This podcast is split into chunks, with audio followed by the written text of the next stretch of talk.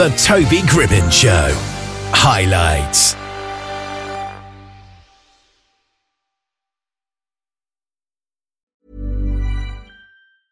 Life is full of awesome what ifs, and some not so much, like unexpected medical costs. That's why United Healthcare provides Health Protector Guard fixed indemnity insurance plans to supplement your primary plan and help manage out of pocket costs. Learn more at uh1.com. Everyone knows therapy is great for solving problems, but getting therapy has its own problems too, like finding the right therapist, fitting into their schedule, and of course, the cost. Well, BetterHelp can solve those problems. It's totally online and built around your schedule. It's surprisingly affordable too. Connect with a credentialed therapist by phone, video, or online chat, all from the comfort of your home. Visit betterhelp.com to learn more and save 10% on your first month. That's BetterHelp H E L P. The Doctor of Digital Smith, is a passionate rock enthusiast and the author of On Track, Ian Hunter, a captivating exploration that unveils the untold stories behind Ian Hunter's songs, offering a front, lo- front row seat to the legendary Mott the Hoople frontman's musical legacy. And Mick is with us here. How are you today? I am doing fantastic. I'm, I hope you're doing well yourself. Oh, yes, I am. Thank you.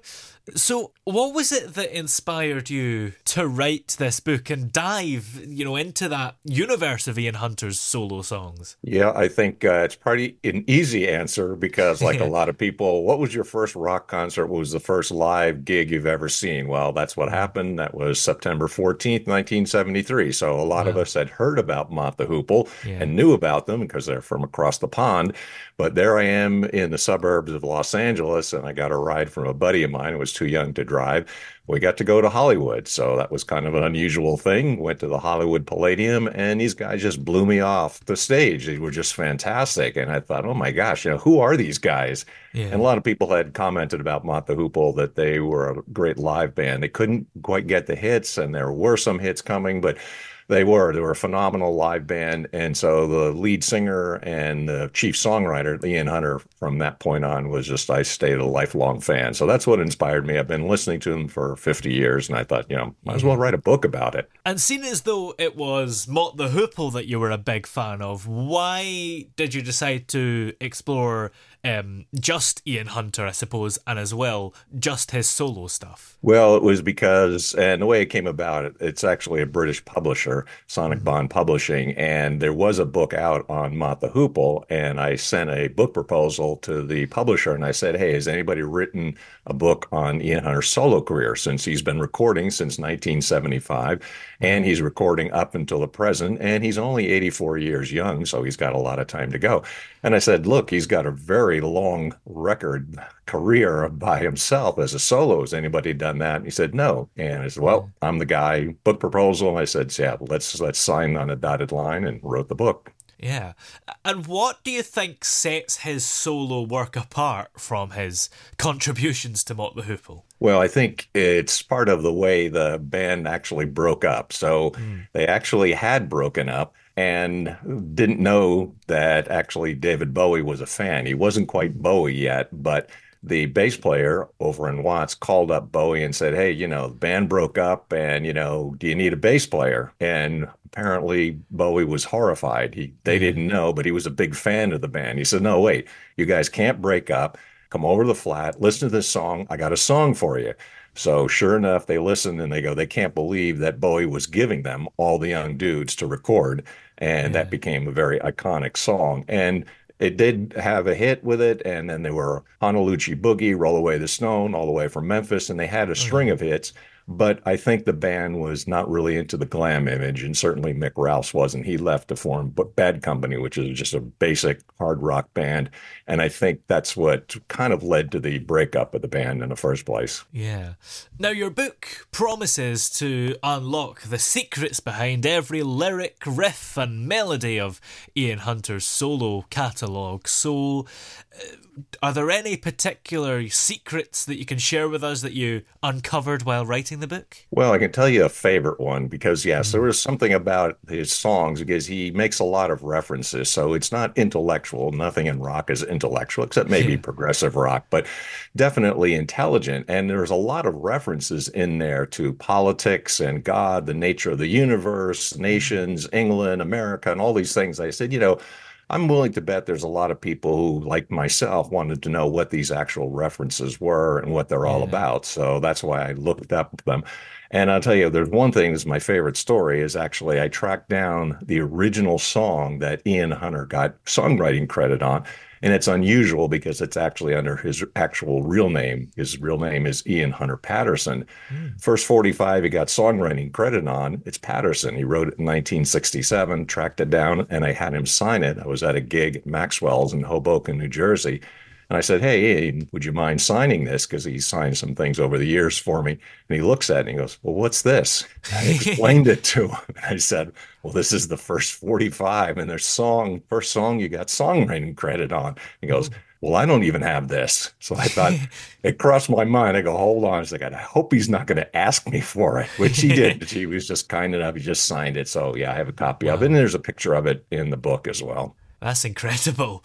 Uh, and how did you, you know, actually go about um, dissecting and analyzing all the songs in the book? Yeah, I think there's Hunter is unusual in one sense, in that a lot of songwriters are sort of cagey about what their songs mean, right? And you yeah. ask them, well, what does this mean? And what's this reference? And they go, well, you know, you can interpret it any way you want. But Hunter has been actually fairly generous about this and has spoken about a lot of his songs. And I think one of the favorite things that he says about it is like, well, I think it's a pretty decent song, but when some of them he'll say, "Nah, it was really daft." so it's like, well, that's very honest. I mean, that's really unusual for an artist. But you know, when I started looking at it, I tried to find every possible reference. So there are some things that Hunter himself has read. There's a mm-hmm. two volume biography that's an authorized biography that was also a really good source by Campbell Devine. And we had Adrian Perkins, who during the 80s, when we couldn't find out much what was going on, he's did a lot of work online. So there are several books, there are several things. And, and then frankly, to be honest, I've just had to speculate because I have no idea, but I'm giving you my two cents just as a lifelong fan. And this is what I think. And, you know, mm. just my opinion, my two cents. Yeah. Uh, and has Ian Hunter been involved in the book in any kind of direct sense? Because obviously you've met him in the past. I mean, is he uh, aware of the book? I, I'm not sure. So I said, you know, I usually mm-hmm. make a joke and people say, how much has he had an input? Well, he wrote the songs or his songs. yeah. So he obviously knows what they're all about.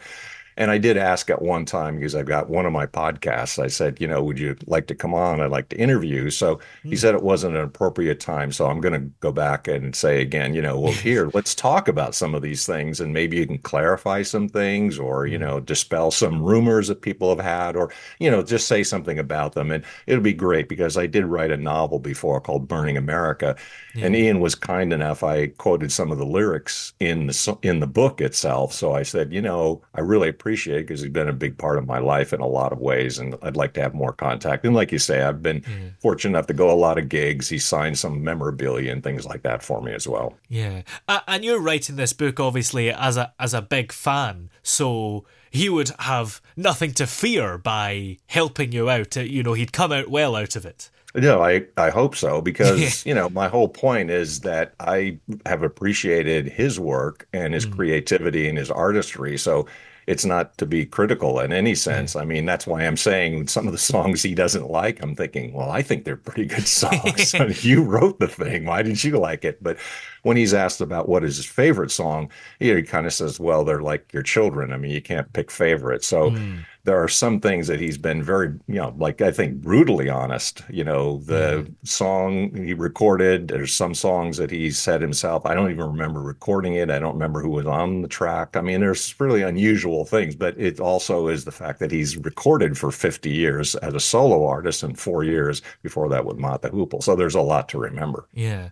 And as I mentioned, the book, you know, reveals the secrets behind every lyric, riff, and melody. Does that mean that you've managed to include all the songs. That is correct, and that's wow. why I'm saying it's uh, it's it's well, I've been listening to him for 50 years. I put it that way, right? yeah. So but that's part of the series as well. What the publisher does is he has a series on all kinds of musical artists, and that is every single track, every single album. I've made some comment on, and it says if you want to know like one particular song on one album that's been frustrating you and wanted to know what was that all about, well, I thought yeah. you got the answers in the book there. Absolutely. Now, obviously, you've um, been fortunate to see Mott the Hoople. So, for those who maybe haven't, how did you go about capturing that kind of rock star charisma um, in your writing to make readers feel like they were front row attendees at some kind of concert. Yeah, and I think what I'm trying to do is to say, well, because I've seen the band, uh, Rant Band, which is more recent band he's been mm. working with from roughly around 2000 or so. I've seen them dozens of times. Like I said, definitely a fan. I've seen them three nights in a row on the East Coast, three nights in a row on the West Coast. So I'm six times in one month. So, I mean, what I'm trying to do is to say for other people, I said it's that kind of excitement, just knowing that if you're ever been to well, virtually any sort of concert or any sports event, anywhere there's a large crowd of people, you know, to kind of get so involved in the music and so curious on what this possibly could be about. And I hope that's the kind of sense that people get from it because I am going through all the songs, everything he's ever released.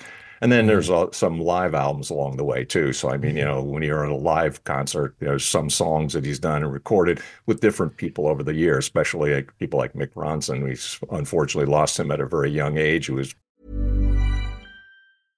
Ryan Reynolds here from Mint Mobile. With the price of just about everything going up during inflation, we thought we'd bring our prices down. So to help us, we brought in a reverse auctioneer, which is apparently a thing. Mint Mobile unlimited premium wireless. Have to get 30, 30, bit to get 30, bit to get 20, 20, 20, bit to get 20, 20, bit to get 15, 15, 15, 15 just 15 bucks a month. So, Give it a try at mintmobile.com/switch. slash $45 up front for 3 months plus taxes and fees. Promo for new customers for limited time. Unlimited more than 40 gigabytes per month slows. Full terms at mintmobile.com. Hiring for your small business? If you're not looking for professionals on LinkedIn, you're looking in the wrong place. That's like looking for your car keys in a fish tank. LinkedIn helps you hire professionals you can't find anywhere else, even those who aren't actively searching for a new job but might be open to the perfect role. In a given month, over 70% of LinkedIn users don't even visit other leading job sites. So start looking in the right place. With LinkedIn, you can hire professionals like a professional. Post your free job on linkedin.com slash people today. Hey there, it's Michelle Norris. I'm host of a podcast called Your Mama's Kitchen. When I travel, I'm usually looking for a way to find a taste of home when I'm not at home. And one of the things I love to do when I am at home is entertain. And Airbnb allows me to do that. When I was in California recently, I rented a house that had a great kitchen. And when we were sitting around the table, we're all thinking, we're in someone else's house. Someone could be in all of our homes as well. If you have a home, but you're not always at home, you have an Airbnb. Your home might be worth more than you think. Find out how much at airbnb.com/slash host. Everyone knows therapy is great for solving problems, but getting therapy has its own problems too, like finding the right therapist, fitting into their schedule, and of course, the cost. Well, BetterHelp can solve those problems. It's totally online and built around your schedule. It's surprisingly affordable too. Connect with a credentialed therapist by phone, video, or online chat, all from the comfort of your home. Visit betterhelp.com to learn more and save 10% on your first month. That's BetterHelp H E L P. Bowie's guitarist. So there's people like that. And also the bands have been really good. He's worked with some really phenomenal musicians over the years. Yeah. Uh, and with live performances, it's an interesting point because obviously you do look into the lyrics, riffs, and melodies. And every time a song is performed, they could decide it to do it, could decide to do it maybe slightly differently. So did that yeah. ever prompt you to, you know, look into individual performances as well? Yeah, and I think it's a good question because this is what I one of the things I appreciate about Hunter as an artist. So mm-hmm. of course I like what he does, and some things take a little bit of time to grasp and understand and really appreciate. But this is why I think one of the reasons he's so interesting as an artist. So he records Strings Attached in 2002 he takes a small orchestra, it's a 14 piece band that he's not a classical musician, obviously, he's a rocker. Yeah. But then he records an entire album called Strings Attached with them. So then what does he do? He takes almost the exact same set list and then releases a live album with is the truth, the whole truth, and nothing but the truth. You're going, well, hold on a minute. I mean, you know, you went from having a small orchestra and orchestration behind you, and then a full on rock band with some really leading guitarists, such as from Queen and Mick Ralphs from Old Mott the Hoople Band. So, I mean, what you're finding is that he doesn't look back. And I think that's what I appreciate of him. He's always pushing the limits of creativity. And it also means that it's very fresh because every performance, yeah. like I say, you see him one, two, three nights in a row, and yet every performance does have its own unique quality. Absolutely. And he's also known for his storytelling prowess within his songwriting. So, what were the most you know, intriguing stories or inspirations behind the lyrics that you've discovered while writing the book? Well, it's one of those things that, you know, when I think about him as an artist, he talks mm. about really extraordinarily personal things. So he talks yeah. about not getting along well with his father. So his father was a policeman, he worked for the Secret Service in England, and yet then he has a son who's a complete rocker, who's a completely different. So there was some clash. It was a generation gap there. So then he writes a song called Ships, which was also then later recorded by Barry Manilow. Was actually his mm-hmm. last big hit. So Ian has been asked about, well, how did you feel about Barry Manilow recording your song? They're obviously two different artists, right? Yeah. He said, well, you know, I made a few bob from it, so who's going to complain, right? It's Barry Manilow. He still made money from it. Mm. But then he also wrote another song, which is a follow up on the same theme on the last album that he's released, Defiance Part One. It's No Hard Feelings about his relationship with his father. And I'm like, my gosh, I mean, it's so emotional and it's yeah. so gripping that it's hard to believe that a person could be that upfront with their honest feelings towards his father, and especially having such a very difficult relationship with his father. But the name of the song is No Hard Feelings. It's like, wow, how do you how do you get past this really troubling relationship you have with a close family member such as a father? But apparently he's worked it out. Yeah. And as well as all the musical analysis that's in the book, you also include anecdotes and stories. So, do you have any particular favourite anecdotes about Ian Hunter or his music that you came across during your research? Yeah, I think it's one of those things. I was having basically a, a chat. I was living in Pennsylvania. Mm-hmm. He had a gig in Phoenixville, Pennsylvania, and it was really interesting because it's one of those times we actually had a, a real conversation.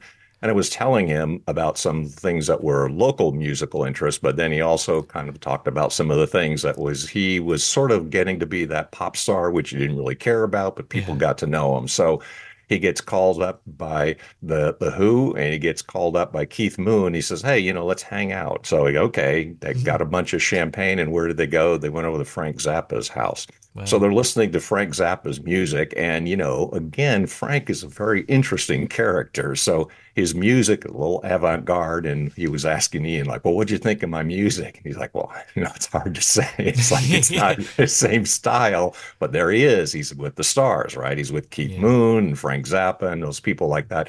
So it's kind of interesting to see what goes on backstage, and you know, there were songs that he actually had had some sort of conversation with Bruce Springsteen mm-hmm. and was going to have Bruce sing on one of his songs. And wow. he challenged Mick Ronson to said, "Look, if you don't sing this song, I'm going to get Springsteen." So Ronson recorded it vocal too. So it's kind of interesting to see what goes on behind the scenes. Like I tell people, I don't know, like do they, these guys have each other's numbers? I mean, do they hang out? Mm-hmm. Do they have hmm. barbecues together? I don't know, but they do have some sort of connection, I guess, when you get to a certain level. Absolutely.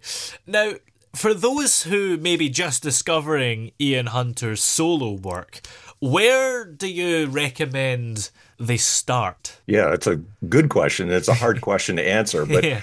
I look at his his career as at three basic points. So mm. if you remember the band originally, the original band Mott the Hoople, you can start with some of the hits, especially something like All the Young Dudes, which was a big hit for Mott.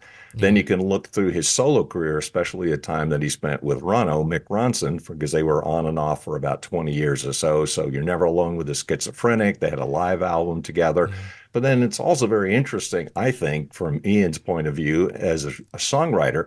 I think his third part of his career is probably the most fascinating because I think he's writing better songs than he ever has done before. He's got a terrific band with the Rant Band, and he's also then got a terrific producer as well. So some of his more recent work, Stranded in Reality, you got When I'm President, got Man Overboard. Mm-hmm. There's all kinds of, of albums now that he's been coming out in his solo time, but I think it's also the combination of being able to have a really good producer and also having a great band behind him. Yeah.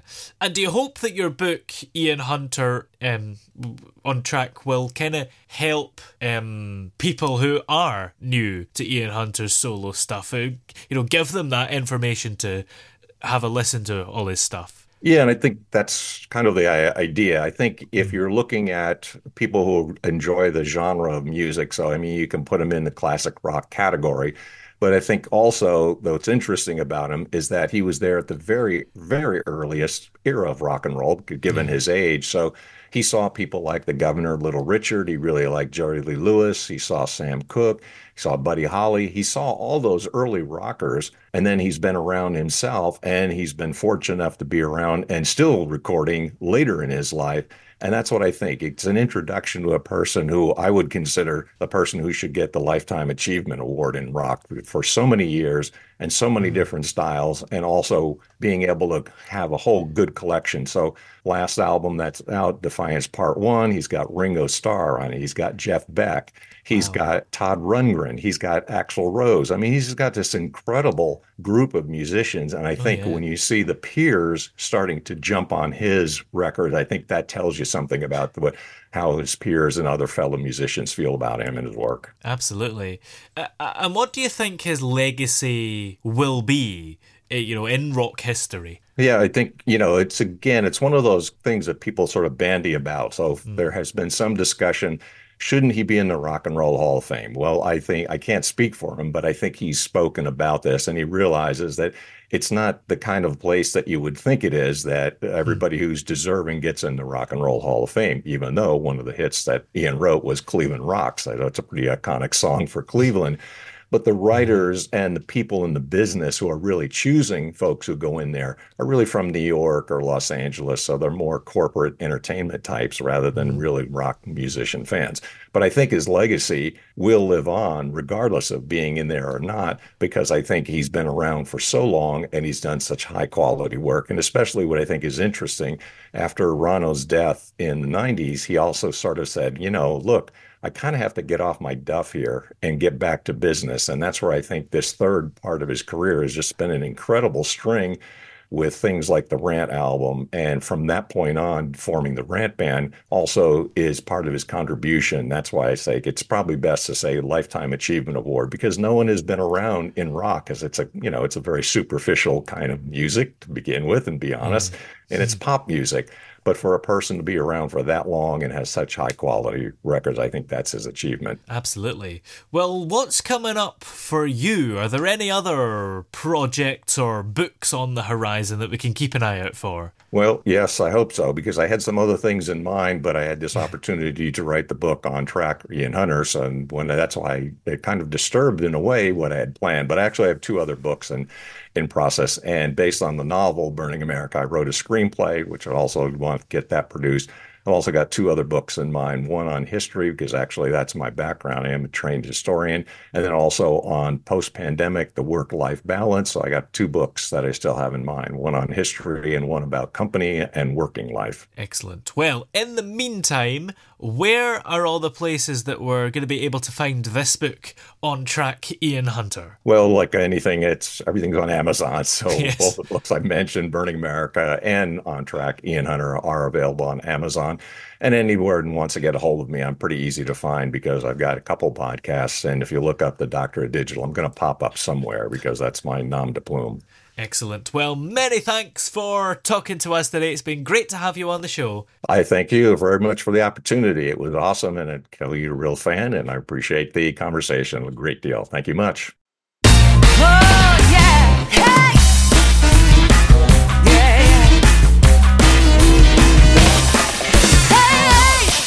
The throbbing pulse of sound. The Toby Gribbon Show.